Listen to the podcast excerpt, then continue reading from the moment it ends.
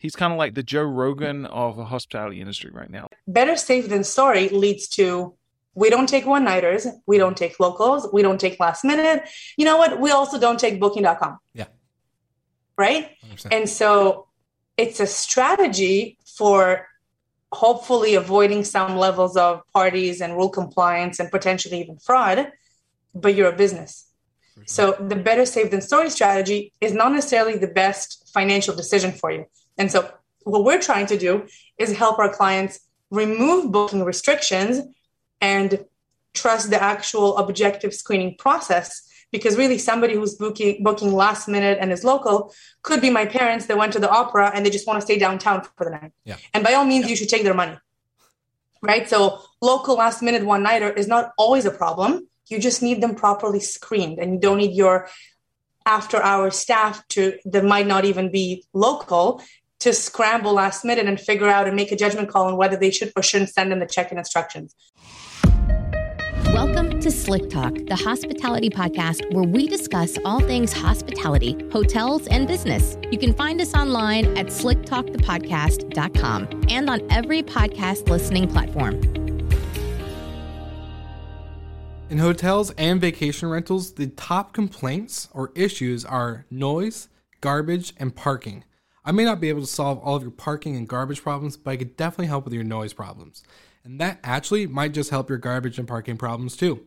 So NoiseAware is the only 100% privacy-safe noise monitoring solution that property managers and owners can use in order to ensure they avoid parties and other issues happening at their property. You won't get notified when a plate breaks, but if you have a little quiet get-together that kind of gets out of hand, like this, then NoiseAware will give you the peace of mind to ensure that you and your property, and of course, your profits, are protected. So use my code SLICKTALK20 to get 20% off of all noise monitoring devices and focus on the other important things that help you run your business. Now, thank you for checking out Slick Talk, the hospitality podcast. Get back to the episode. And don't forget to check out NoiseAware while you're listening.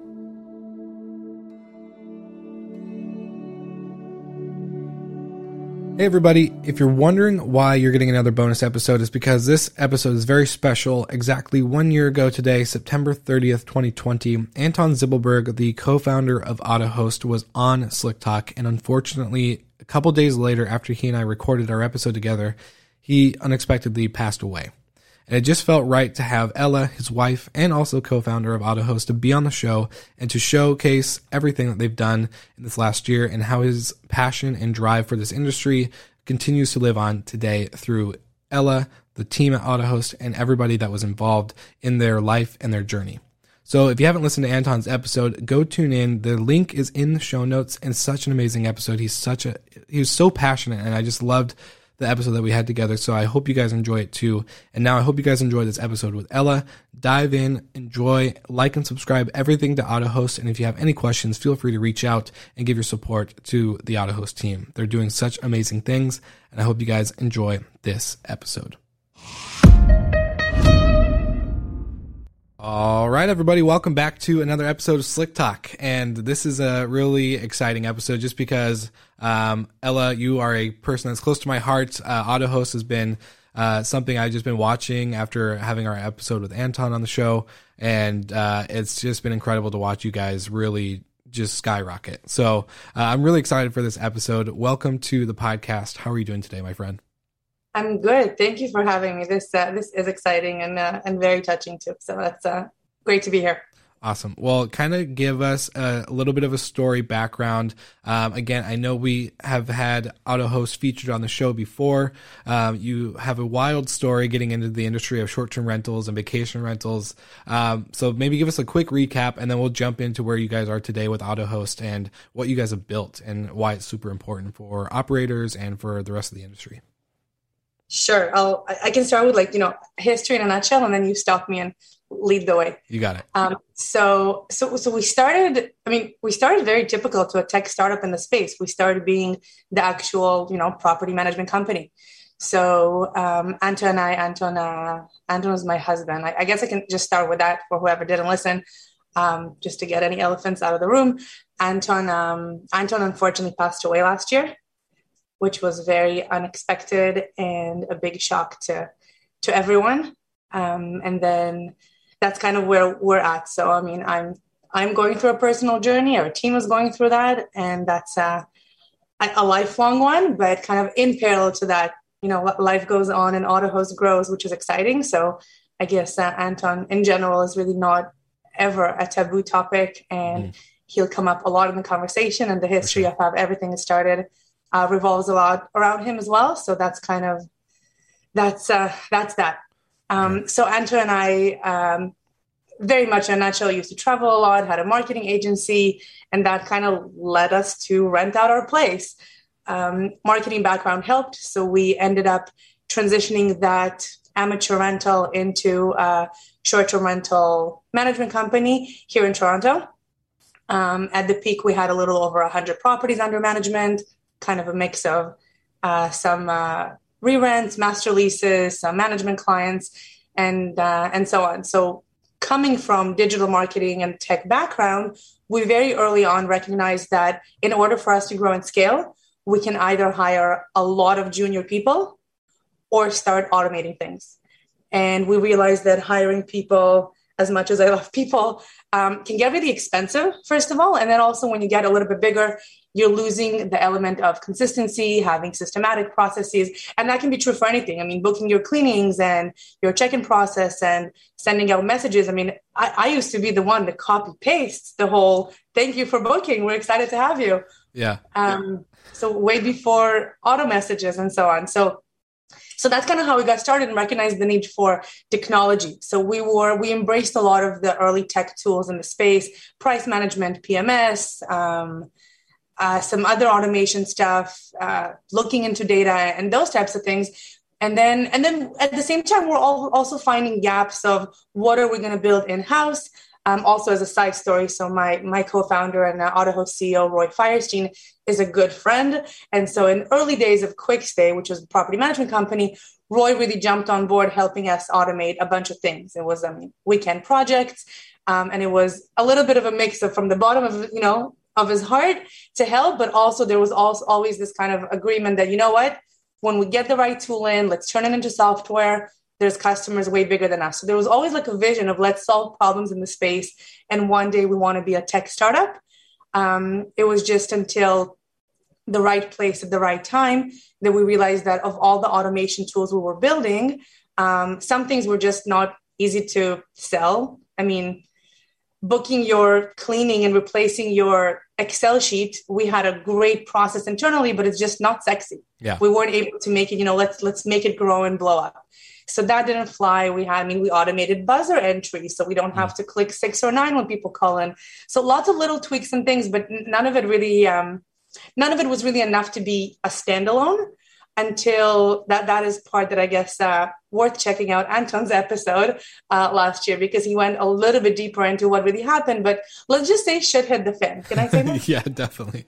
And so we had, it kind of got to, from parties and vandalism and rule compliance, we unfortunately, as we grew and started taking direct bookings, were actually targeted with fraud and with a local gang. And they were booking listings with stolen credit cards. And it was actually quite sophisticated because they started booking back in September when we traced it back. And then everything exploded in Christmas, which means that throughout that entire period, we lost a little over 25K, which is a lot of money and could have been way worse. Yeah. But that's kind of where that flag came in of, you know what, we need to go next level. So I guess rewinding a little bit, in that period of us growing and us developing lots of automation tools, one of the tools was screening, but it was very basic screening. We were hoping to replace the back and forth that our guest communication team was having with a more automated flow and also help them screen better. So for example, if we're afraid of parties, then somebody who's a local guest and booking for a one-nighter last minute on a weekend, they can get, you know, the bold capital letters of no parties allowed, you will get kicked out. Whereas a lovely couple coming in to visit, you know, their daughter in university for a week and they're coming in from Europe, you don't need to threaten them that if it's too loud, you'll kick them out. Or you don't need to tell them that they're not allowed to have guests over because their daughter is going to come over. Yeah. And so these are anecdotal and it sounds funny, but that's kind of where as you grow and as your team of agents grows, it's harder and harder to really have gut feeling be a factor, and you want to make things systematic. So we brought in things like screening processes to know what do we consider risky, how do we rate reservations, and so on. And that was one of the tools we were using. But the fraud that I was talking about, that's next level. So where my team could probably, you know, spot that a local booking for a one night for a quote unquote anniversary, and they're booking a 4-bedroom penthouse is lying, but it's really hard to know when real fraud is lying because the story is going to check out and the story sounds right. And the fake ID they're using has a lovely picture of a middle-aged lady or a business guy that is traveling. And therefore, my agents that are focused on guest experience are no longer qualified to really deal with that. So that's where Roy comes into the picture again, that aside from just being incredible with everything to do development, he actually comes from the cybersecurity space, which was never even a consideration to use that knowledge of his to help QuickStay because it was unrelated. And when this happened, we said, okay, guys, we need to kind of marry these two worlds. So we have experience in the hospitality and STR space that general, you know, tech companies don't. And the cybersecurity space is something that we don't have here. And so what we built is we really took it to the next level. And we said, okay, it needs to go way beyond just validating stories. We need real IDs. We need to scan them. We need to have facial recognition. We need to make sure that the credit card checks out. Even if it's, you know, a reservation where your payment is guaranteed, it might not be the actual person booking. There's also the really important element that behind a fraudulent reservation isn't just, you know, Ella going out with a girlfriend and booking a place, but I don't want to pay out of pocket. Behind a fraudulent reservation, there's some sketchy or illegal activity going on. It could be escort services. It could be sex trafficking. It could be money laundering or gangs or drug smuggling or dealing or whatever that may be. So other than the fact that things can really explode on you, you also have the, I mean, moral is on one edge of it, but I mean, social responsibility and legal responsibility. And there's a lot of crap that can go wrong. And so that's really when AutoHost took that big jump. And we realized that what we built internally can serve companies way, way bigger than us. And when we started talking to clients in the space, we really understood that they need this yesterday. So whereas a small operator, I tell them horror stories about Toronto police calling me and telling me that we have known gang members posting on Instagram with automatic weapons, or we uncovered sex trafficking or a whole scheme, then small operators would, you know, go, oh my God, that's terrifying. Whereas large operators would nod and say, yep, I know, that sucks, eh? Yeah. And so, and we just realized that just like in retail, you have in your financial statements, you have a line item dedicated to theft. It's almost like hospitality, and that includes traditional hotels as well. They just have a line item dedicated to fraud and chargebacks. And that's a problem. So I guess that's kind of where we're at today. So AutoHost is a guest screening platform, a very robust one. On the one hand, we focus on the guest experience a lot. You just told me that you had a chance to click around and play with it. So we really care, what does your guest see? And for the guest not to feel like they're being interrogated, because you're in the business of hospitality. Yeah. We're in the business of trust and safety, but you're in the business of hospitality. So we need the guest to feel like they're going through a very respectable check-in process flow. And to be fair, the majority of guests are good guests. Mm-hmm. So what we need is information collected. We need to kind of unravel that black box that is the guest and get all their info. And then for the small percentage of reservations where real issues, anywhere from just rule compliance, parties, smoking, and then all the way to fraud and everything that is involved in that category, that's where we really come in and we help automate that process of helping you screen 100% of your guests and, you know, no longer have the owner use their gut feeling, but rather everybody goes through a consistent and systematic process. You as the operator can focus on growing, scaling your business. You're in hospitality. We're in trust and safety. And that's really where the piece of the puzzle that we want to, that we fill up. No, 100%. And like one of my notes, I was like, as you're going on, I just had bullet point after bullet point after bullet point that you're hitting. But the biggest part about it, I don't think a lot of people even realize that what you guys have built is that this is something that's not just to prevent fraud and, you know, safety on this whole side of the customer, the operator, but really you're focusing like doing this and getting this stuff caught, like capturing this type of activity is not just protecting the operator, but it's really protecting the neighborhood. It's protecting the where your building or property is being operated in, your community, your neighborhood, your building as a whole. Like all this is super important because there's so many, especially during COVID, you know, regulations and bans coming into play that are involved because operators don't know who's really in their house. They don't know who's in the apartment. So I love that you said it this way. Yeah. So, you know, what's funny. So there, I mean, obviously we're still in an industry that's growing and fighting for its legitimacy. For sure. And I love this industry and I'm a big advocate and we're going to keep making it grow and, you know, merge with traditional hospitality. But I think that that's exactly it. So the more the STR space that is fighting for its right and legitimacy and trying to adhere to some standards. You have the amazing team at RentResponsibly that are doing whatever they can with local chapters. And so I think that overall, the biggest argument against STR, and it's a very closed-minded one, but it's a scary one. Mm-hmm. People would use the argument, well, you don't know who's walking through that door. Mm-hmm. Now, that sentence doesn't say anything per se, except for the fear of the unknown. Mm-hmm. And so even though I can mock it all I want, there's an element of truth to it that if you don't know, it could be good, but it could be bad.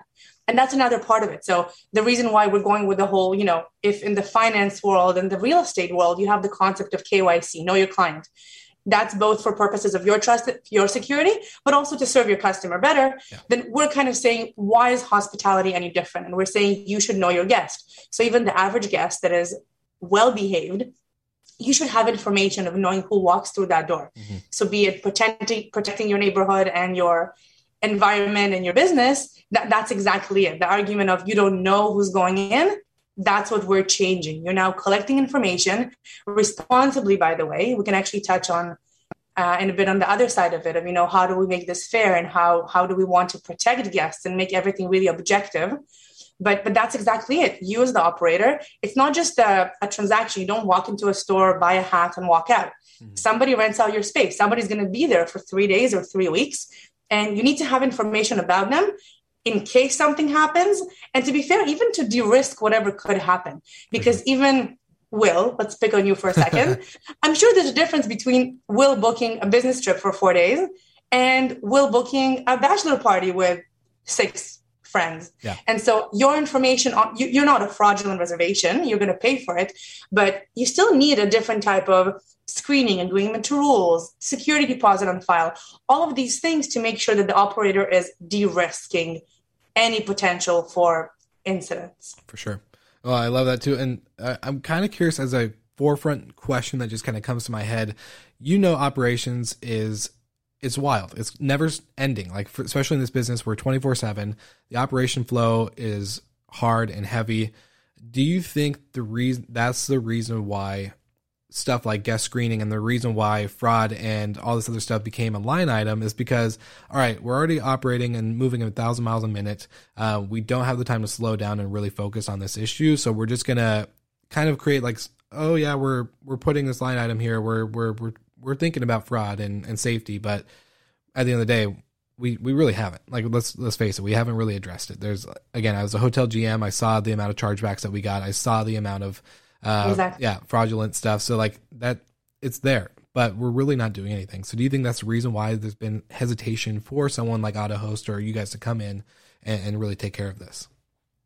So I think it's a mix of what you said about they don't have the time or the resources or the capacity. And then the other side of it is they don't necessarily have the ability to, because somebody at a front desk, and I guess now we're talking traditional hotels, but still somebody at a front desk is trained to look at an ID, look at a person, and then make a judgment call of, does that person look sketchy? Yeah. And unfortunately, sketchy should not, or not unfortunately, but sketchy is, first of all, very, very a personal judgment and very subjective. And sketchy shouldn't be the indicator. More than that, Sophisticated fraud will not send somebody sketchy. No. Sophisticated fraud will have somebody in a business suit or, a guy who's there with his quote unquote daughter, booking a room and then using that room for whatever purpose.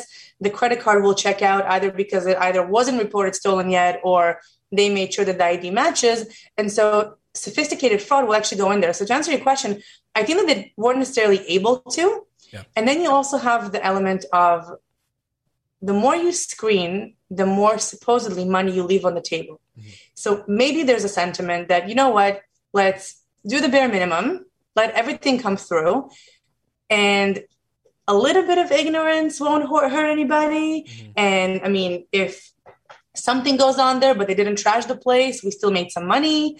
And so I think that ignorance is a big part of it. Probably shaking off responsibility, especially larger operators. That's really where you're getting to be at resource level where you can be dealing with it, and you should. So a mix of all of these things. And also, to be fair, I mean, AutoHost didn't exist before. Now it does. Exactly. No, I love that tie-in at the end. Well, you kind of mentioned on the privacy side, like how are you able to even create something that is able to do facial recognition and verifying like this ID isn't just stolen and grabbed off the street? Like, how do you guys, where do you get your source of accuracy for you guys to give that A+ or that F to a guest that might be booking? Okay. So first of all, in terms of technology and how can we do that? Yeah. I hope Roy doesn't listen to this, but did I mention he's a genius? Yeah. And so our dev team, in that sense, that's my quickest answer. So a lot of the technology is actually built in-house, because of security background. And so facial recognition actually is really big, because you could use somebody else's, or stolen ID, but it won't match your face, or you can alter the ID, but then we'll spot it. So that's where technology, and we call them objective data points. I think that's another really big part of what we do, and where we also kind of aim to protect the guest, because let's talk about the average operator that is growing and actually recognizes that they should do guest screening. I call it pseudo screening, and I will state that that's better than nothing. Mm-hmm. So if you're not doing anything, do pseudo screening. Ask questions, do the friction, annoying back and forth, get them to agree to stuff, collect some information, have things on file.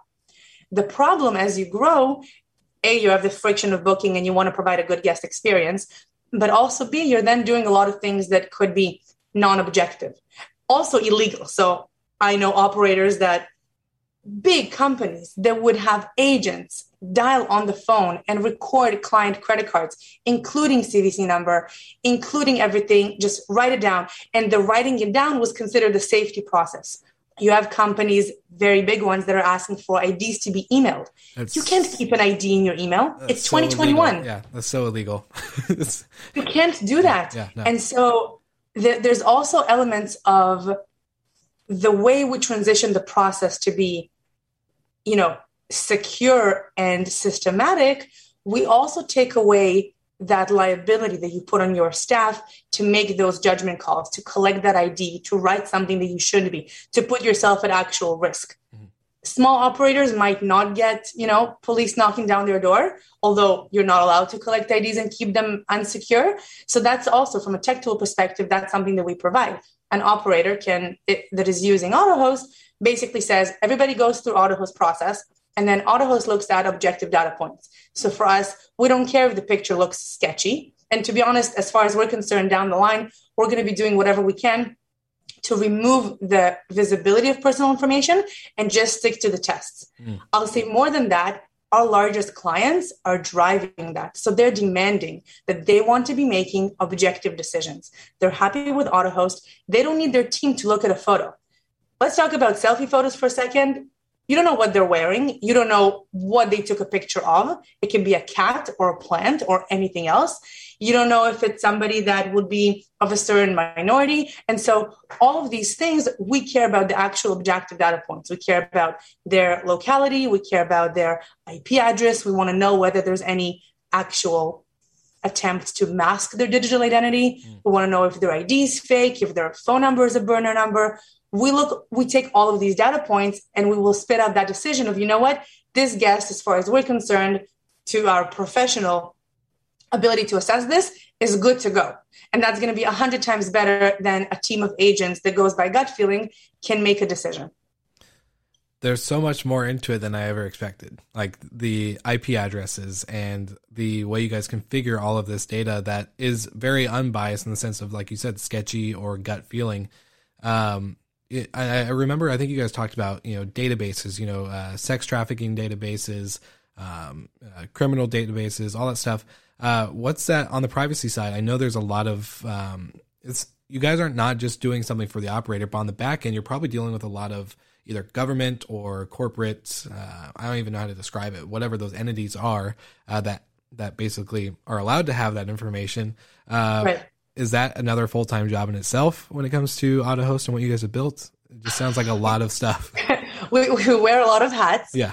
It's true. All of that is in the background. So when we talk about the data points that go into our decision and the algorithm, you have, let's say, tens of factors and then the covariances between them and risk weights and so on for us to kind of make an assessment. What is an important factor and what isn't? So for example, if I said that, it's a last minute booking, the average operator would consider that risky. But if I tell you that it's an average booking and the credit card, for example, is just a debit or a bounce for insufficient funds, that combination is really sketchy and noticeable and worth noting, because just insufficient funds without a last minute, any combination of those could be an innocent mistake, or you could ask the guest to resubmit. Yeah. So all of these different data points, some of them are obviously, some of them are internal, we're creating our system. Some of them we're using tools and whatever's available out there. Some of it is public information. In the States, you have a lot more information about people's, any convictions, no-fly list, sex trafficking, terrorist watch list, money laundering. Actually, that's a big request for our South American clients. Oh, wow. So they really care to know that the money that is used to, pay for the reservation is in money laundering, because I guess other activity could be taken there. So that's also interesting that regionally we're discovering what operators care about.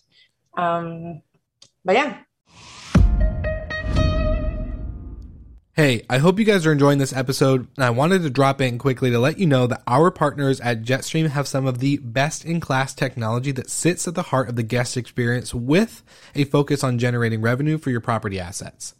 With their platform, your property gets the best-in-class tech and integrations to remote access, guest screening, booking protection, and payment processing. Better yet, their team does all of the hard work of 24/7 guest communication and content creation. So go ahead, click the link in the show notes so you can jump on board today and take advantage of their professional hospitality team. Now, we're back to the episode. Well, now that you're mentioning regions, I'm curious to know, and I don't expect you to know off the back of your hand, but I'm curious for the U.S., what is the biggest, on your guys' professional side, not the gut feeling, not the sketchy picture, but what's the real biggest red flags that give off in the U.S. for either fraudulent, sex trafficking, terrorist watch lists, all this stuff? What's the biggest indicator that's come through AutoHost that you guys have kind of red flagged? So, no-fly list, terrorist list, I guess that's extreme.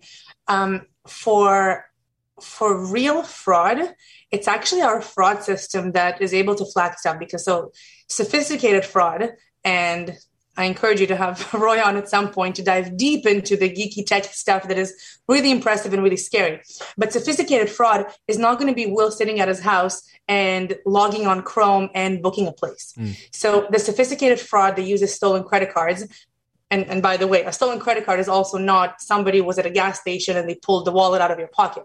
It's databases that are sold and then used up, and then the people that will actually be entering the place are not the masterminds behind the actual scheme of stealing it. So the point is that all of those bookings are actually done in quite a sophisticated way, and what we're able to spot is something sketchy about the system. So something noteworthy to flag. It could be that the person is trying to mask their identity, or they have some whatever ports or software is open on their computer to prevent something from the signature being tracked. Or you could be pretending that you're in Miami, but you're actually booking this from somewhere in, Eastern Europe, or whatever that may be. we're actually, for some of the serious fraud, we're spotting those types of discrepancies. And then when you match that with data points like, oh, but the guest said they're from Chicago, or they said they're from here, and but their phone number is a burner number, and something else checked out, and their first two credit cards were reported, declined, but the third one went through. And then let's go next level, our system. So we do collect data. We don't share it with clients across accounts, but we can detect, for example, that a fraudulent reservation was using the same credit card in two different properties, for example. And we've had that happen. We had a client that had a property in Chicago and one in Miami. Both were booked by the same person with the same credit card. Different names were used in the ID. And that person was in Washington, D.C., the morning of check-in. So even that type of triangulating and just figuring out something about this story doesn't make sense, a human won't be able to spot it. So this really goes back to our algorithms at the back end would flag something.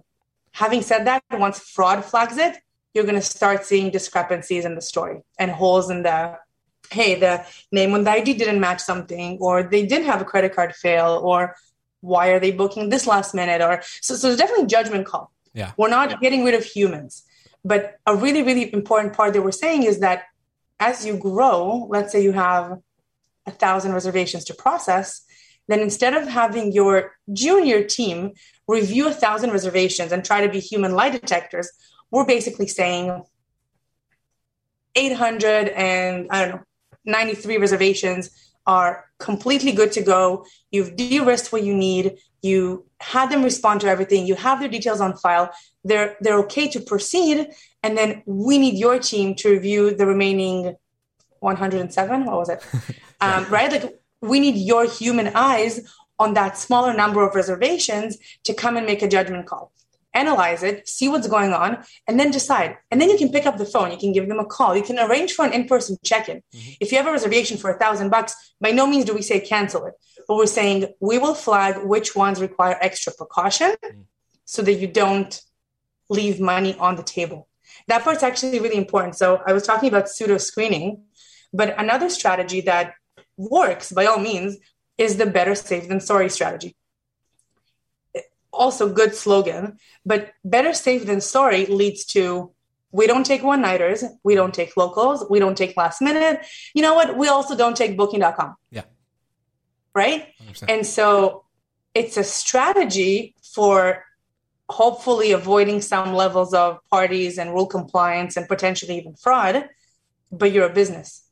So the better safe than sorry strategy is not necessarily the best financial decision for you. And so what we're trying to do is help our clients remove booking restrictions and trust the actual objective screening process, because really somebody who's booking last minute and is local could be my parents that went to the opera and they just want to stay downtown for the night. Yeah. And by all means, you should take their money, right? So local last minute one-nighter is not always a problem. You just need them properly screened, and you don't need your after-hour staff that might not even be local to scramble last minute and figure out and make a judgment call on whether they should or shouldn't send them the check-in instructions. That's something that we hope to take care of. And therefore, users can really focus on increasing their bottom line. Yeah. Well, I think for us, definitely it depends on the inventory too. I think the multifamily sector, where you have an apartment building or you have multiple units inside one conjunction of, maybe even just a better word is collection of properties or units. Those are more susceptible to normal, like you said, your parents going out to the opera. They didn't want to, actually take an Uber. They maybe went out and had dinner and drinks, and they're just enjoying downtown nightlife. Versus the single family homes, where they're bigger, they are more susceptible to a lot more people, which is a great way for parties, parking going into the neighbors, and you're more of in a quiet neighborhood. They're not used to all the foot traffic. So booking restrictions are a lot of operators think, it's the way to maximize revenue. True. You can get minimum the stay of 2 nights, have a booking window that's 15 to 24 hours instead of last minute. Does genuinely help. But at the end of the day, like you said, the red flags of last minute, very one night stay, all that goes into it, because at booking.com, no offense to anyone that's listening to this and is probably with booking.com, but as a hotel guy, originally, that was where we had the worst issues happen from that side. But they're huge. Huge. And you can't and shouldn't afford not using them. 100%. You should just be ready to do your own screening. Yes. And that's exactly it. Booking.com is an incredible business because their focus is reservations, mm-hmm. and they're trying to maximize those. Not to say they're hoping for malicious and fraudulent bookings, yeah. but it's just not, they don't see it as part of their responsibility to be protecting you from that, because they're getting all of the bookers and the system. So you need to be on booking.com. Mm-hmm. So it's true. I will say, though, it's not like I'm saying nobody should ever have yeah. any booking restrictions. Exactly. So you take the baseline of what AutoHost offers, and then different operators have different risk tolerances. For sure. And you do need to decide. I mean, some properties just, I mean, by definition, can't allow one-night stays just because it's a huge villa. It doesn't make sense. Cleaning it costs $500. There's no point booking it for one night. Yeah. So by all means, you can have your own booking restrictions, and, you know, we work with each client on their own, fine-tuning what their package looks like. Mm-hmm. But if your booking restrictions are just because you feel like you can't handle the safety and you want to be better safe than sorry, that's where we come in and we can try to help. For sure.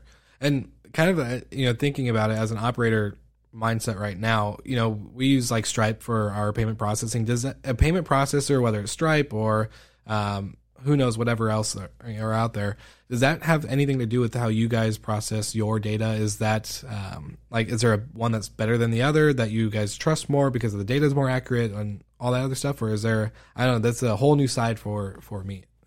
So for payment processing, for payment validation, for security deposits, we actually also use Stripe. We use the client's Stripe accounts, and we do use some of the feedback that comes in from the Stripe system.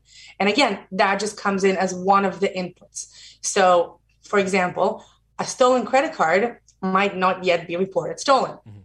And professional fraud will know to use a stolen credit card in the first 3 days because the person might have not yet reported it stolen. Or if it wasn't the physical card that was stolen, you might not be aware of it just yet.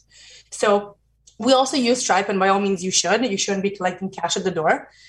But again, the more, nothing is bulletproof, right? So the more precautions, the better. The more levels of defense you have, the more likely you are to be able to continue with autonomy, growing your business without having to watch like a hawk every property that you manage.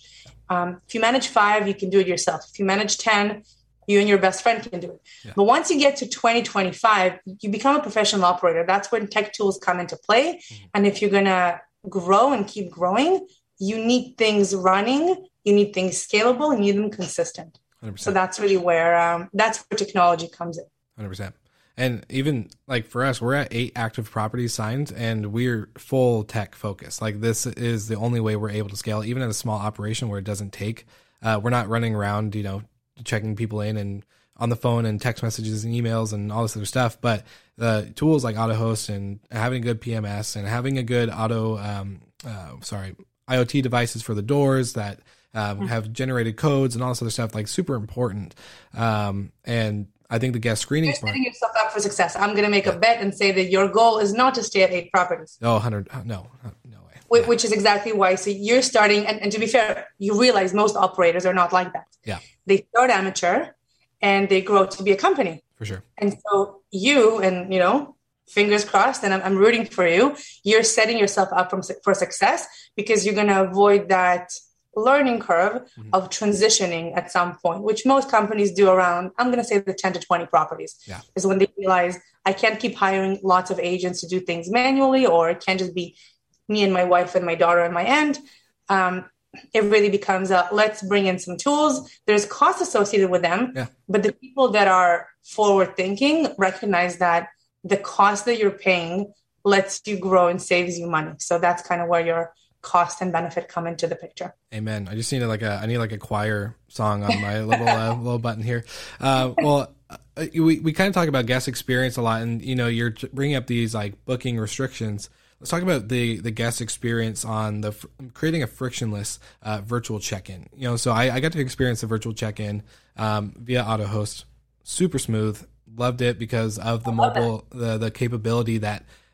The biggest thing I think this industry, especially hotels, like I'm going to dog on hotels a little bit right now, is that they're not very mobile friendly. And I would say a good 70 to 80% of travelers are now 100% mobile. when it's like they're either iPhone or Android and they're on that thing constantly. And that's how they use and verify their whole travel.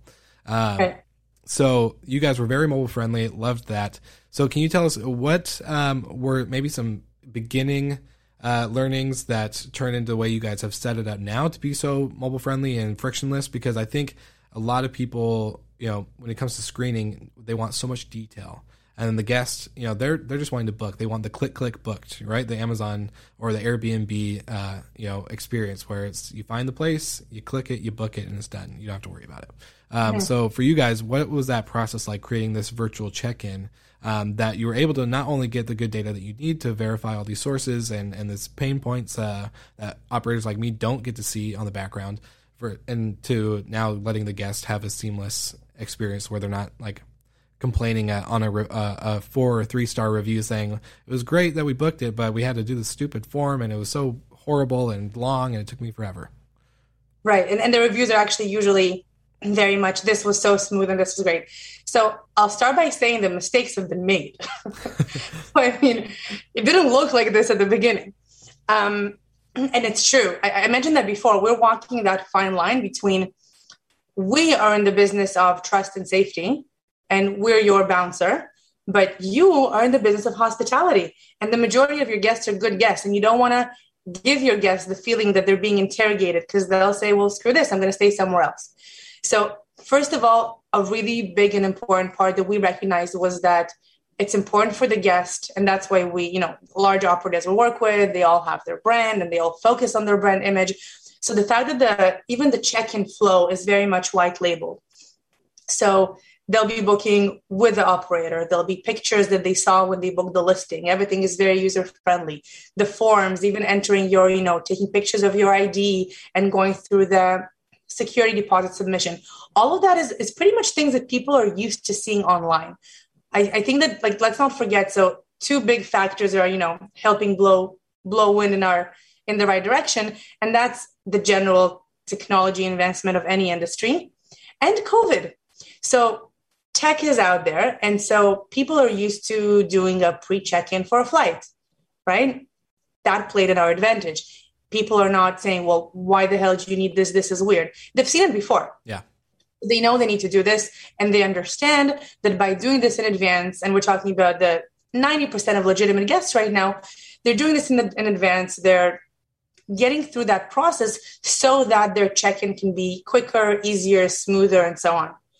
COVID just completely sped this up because people want touchless, not just because it's convenient, but because it's safe.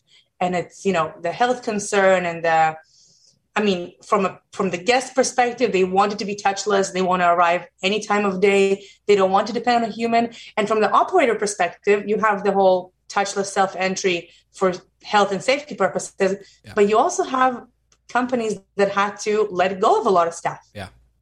And that's another thing that we saw, that right now, as you know, some companies are fighting to survive and some are thriving because they figured out how to reevaluate their tech stack, reassess their expenses and where their, you know, how their operations go.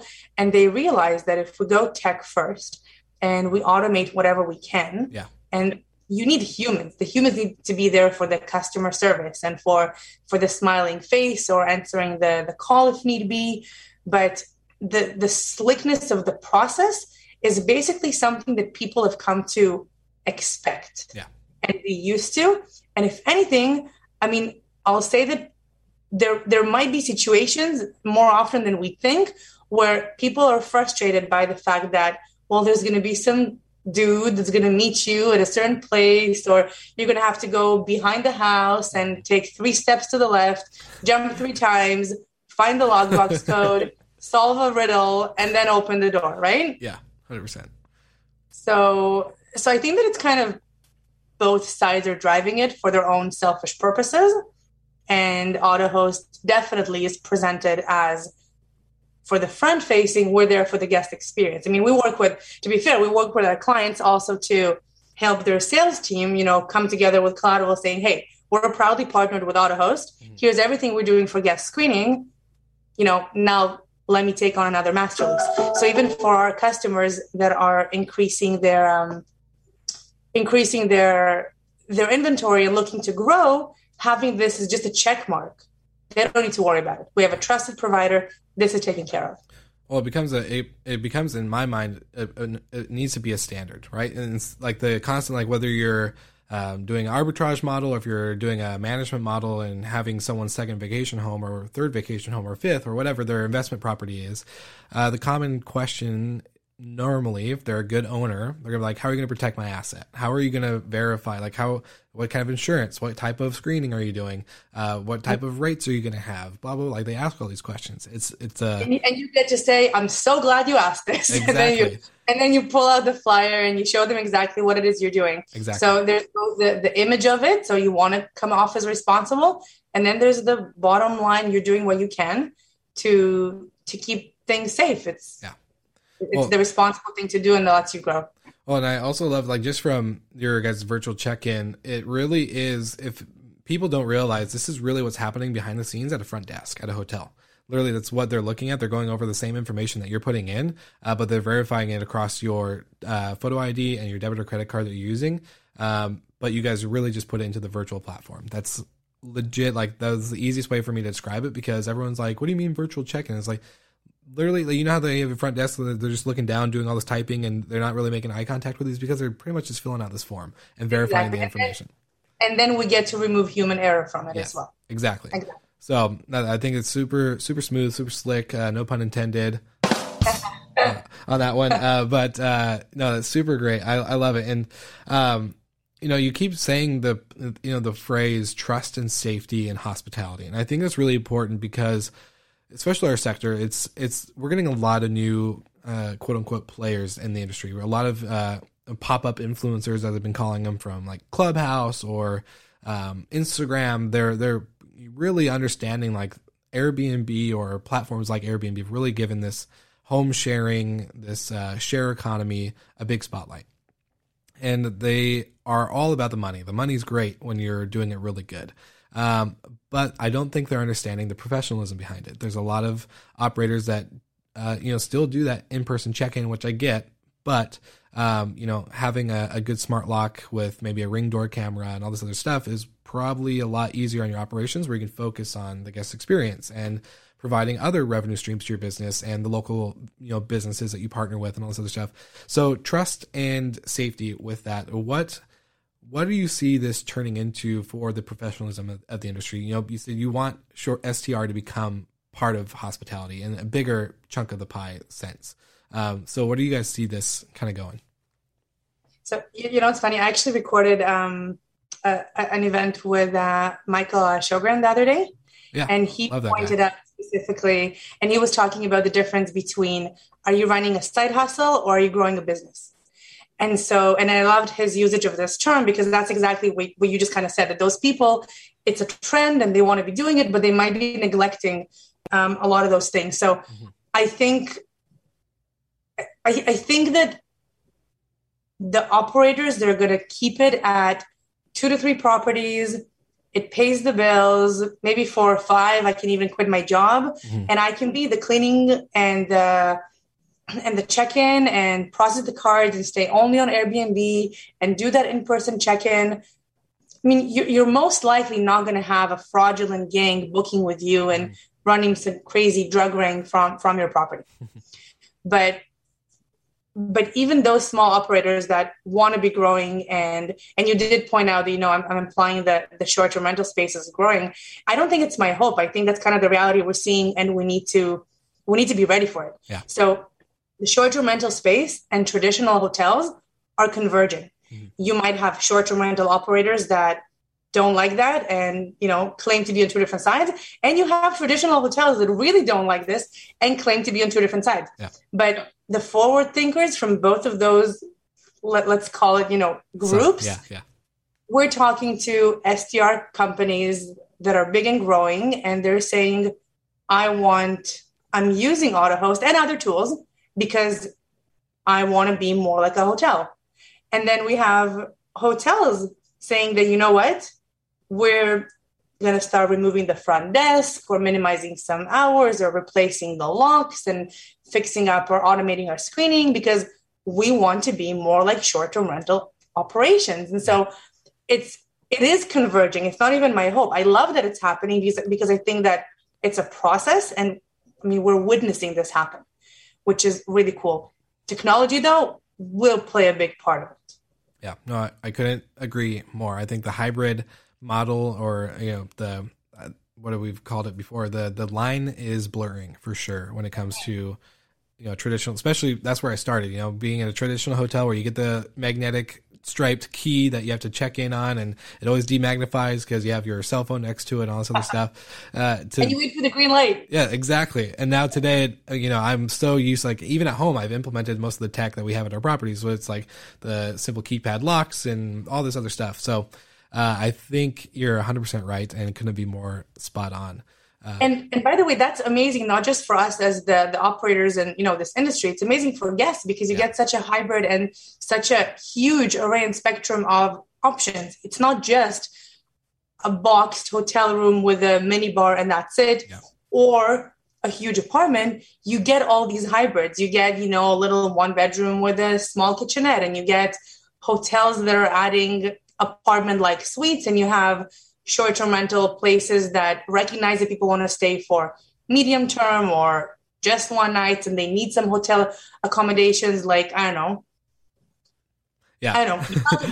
blinds and a business desk and, good Wi-Fi because it's used for business travel and whatever that is. So I think that the winners of this trend is still consumers. It's still travelers. So hospitality is going in a good direction. Amen. I couldn't agree more. Well, Ella, I love to give everyone the opportunity to not only do like a shameless plug or shout out, but to kind of direct everyone that's listening to this episode that wants to learn more about you, more about AutoHost. Where can they go? What's the number one spot that you want to send everybody? Ooh. So, I mean, our website is autohost.ai. I think that for general information, you can definitely check us out there. We have a lot of, resources and other stuff.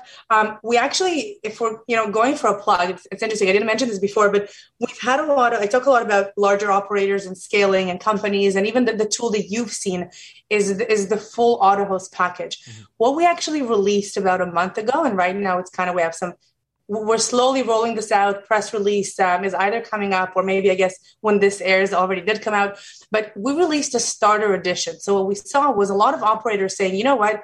I'm not on a PMS right now. I don't have a way to magically sync reservations and get everything to be completely automated, but I recognize the need for screening. Mm-hmm. Actually, operators would say 8 properties, which is rare. We don't have a lot of clients with 8 properties. It's something that they can still do. So a really cool plug that I'd like to throw in is our website. So starter.autohost.ai is actually a self-serve portal that you can log into, create an account, and it's just pay as you go, use whichever validations you want. But with a quick setup, anybody can go ahead and set up a quick link. So that guest portal you're referring to, the amazing guest experience flow. Mm-hmm. Hi, Will, thank you for booking. Please upload your ID. Please agree to rules. All of these things. You can actually do that without being fully integrated, into all the different tech tools. So I think that this is something that we're going to try and start making people aware of it a little bit more. Yeah. Just because I think it's what you said, those smaller operators, the need is there. They're recognizing that, okay, I want to be responsible. I want to screen, but I'm not big enough to integrate with AutoHost. So AutoHost Starter is actually exactly why we did that. We want to make that available to everybody. The costs are not going to add up. And so that's something that I would really love to push. And then if people have questions about that, that's where we're there, right? So, you can find me on LinkedIn, Ella Majiborski. You'll see me on the show. You can always email us at info@autohost.ai. Follow us on Facebook, on LinkedIn, and we're approachable. We like questions. Perfect. Well, everyone knows I plug everything in the show notes, and I love the starter pack. I think that's a really good idea. I know a lot of people that are getting into the space, whether they're just wanting to self-manage some investment properties or anything. So that's a really good resource for anyone who's just even before we took over my parents, I would have given that to my parents. Like, hey, at least plug this into your Airbnb so that way you can have, You know what? I have a very, very good friend that left on a trip for a few months and they rented out their place on Airbnb. Mm-hmm. They know what business I'm in, but it was a innocent, personal rental. They're not on AutoHost or anything. And they came back and the place was just trashed. There were drugs everywhere. Their closets were raided. There was smell of smoke in kids' closets. Ugh. It was an Airbnb booking. So the payment was guaranteed, which is the interesting part. We get a lot of, well, Airbnb is safe. The payment was guaranteed, but the place was actually destroyed. Mm-hmm. And I was just, their IDs were stolen, credit cards, identity theft was a concern. We sat there on the phone with them and trying to, kind of go through everything that they should be doing from a responsibility perspective.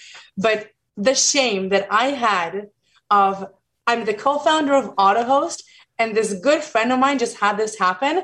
Why couldn't she just go ahead and generate a link and have them go through it, have an ID on file, have a facial recognition, have a credit card deposit? They would have never passed it. They would have looked at this and said, you know what? That's too much hassle. I'm going to book somewhere else. And so that's also part of the we want this available to individual operators, smaller ones, keep your property safe so you can grow your business. That's going to be a good thing that we achieve. 100%. Well, stories like that are really like what keeps, I think, people like you, myself, very motivated to keep doing what we're doing. So I think there's a lot, like you said, there's a lot that we can do, but now that you guys are creating, simple, you're seeing problems and you're solving them. That's what happens. Like, yes, it's really unfortunate that they saw that, but at the end of the day, what you guys spin off something that exactly they needed, and you can hopefully avoid with other operators in the industry and around the world. So I think that's really incredible. Awesome. Okay. Well, Ella, thank you so much for being on the podcast today. Everyone, of course, knows there's going to be everything in the show notes. So click them, follow, like, and subscribe, you name it. And we'll see you guys all again next week. Thank you so much for listening. We love your support and want to provide the best we can to all our listeners. So please find us online, social media, and on Spotify, Apple Podcast, and Google Podcast.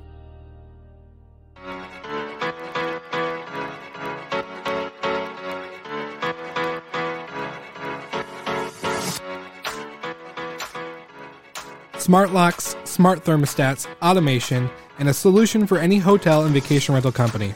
Our show partners at Operto are the leading solution for operators to enhance their operations by integrating with your property management software and making sure that all your smart devices create a contactless guest experience while streamlining your operations. So don't forget to check them out on their website. Send me a message or just let them know that we'll send you and you are in good hands. So get ready to enjoy another episode of Slick Talk, the Hospitality Podcast, and check out operto.com or go to the podcast website and see our partners page.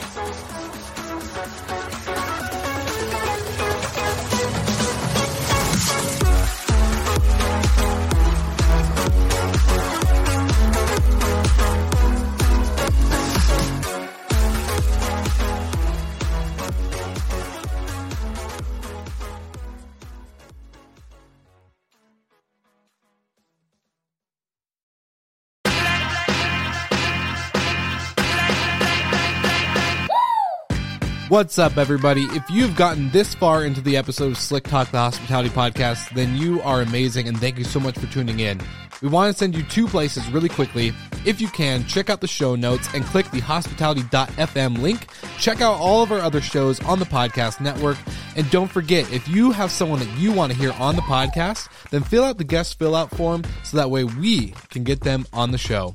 Thank you so much for tuning in, and I hope you enjoy another episode of Slick Talk, the Hospitality Podcast.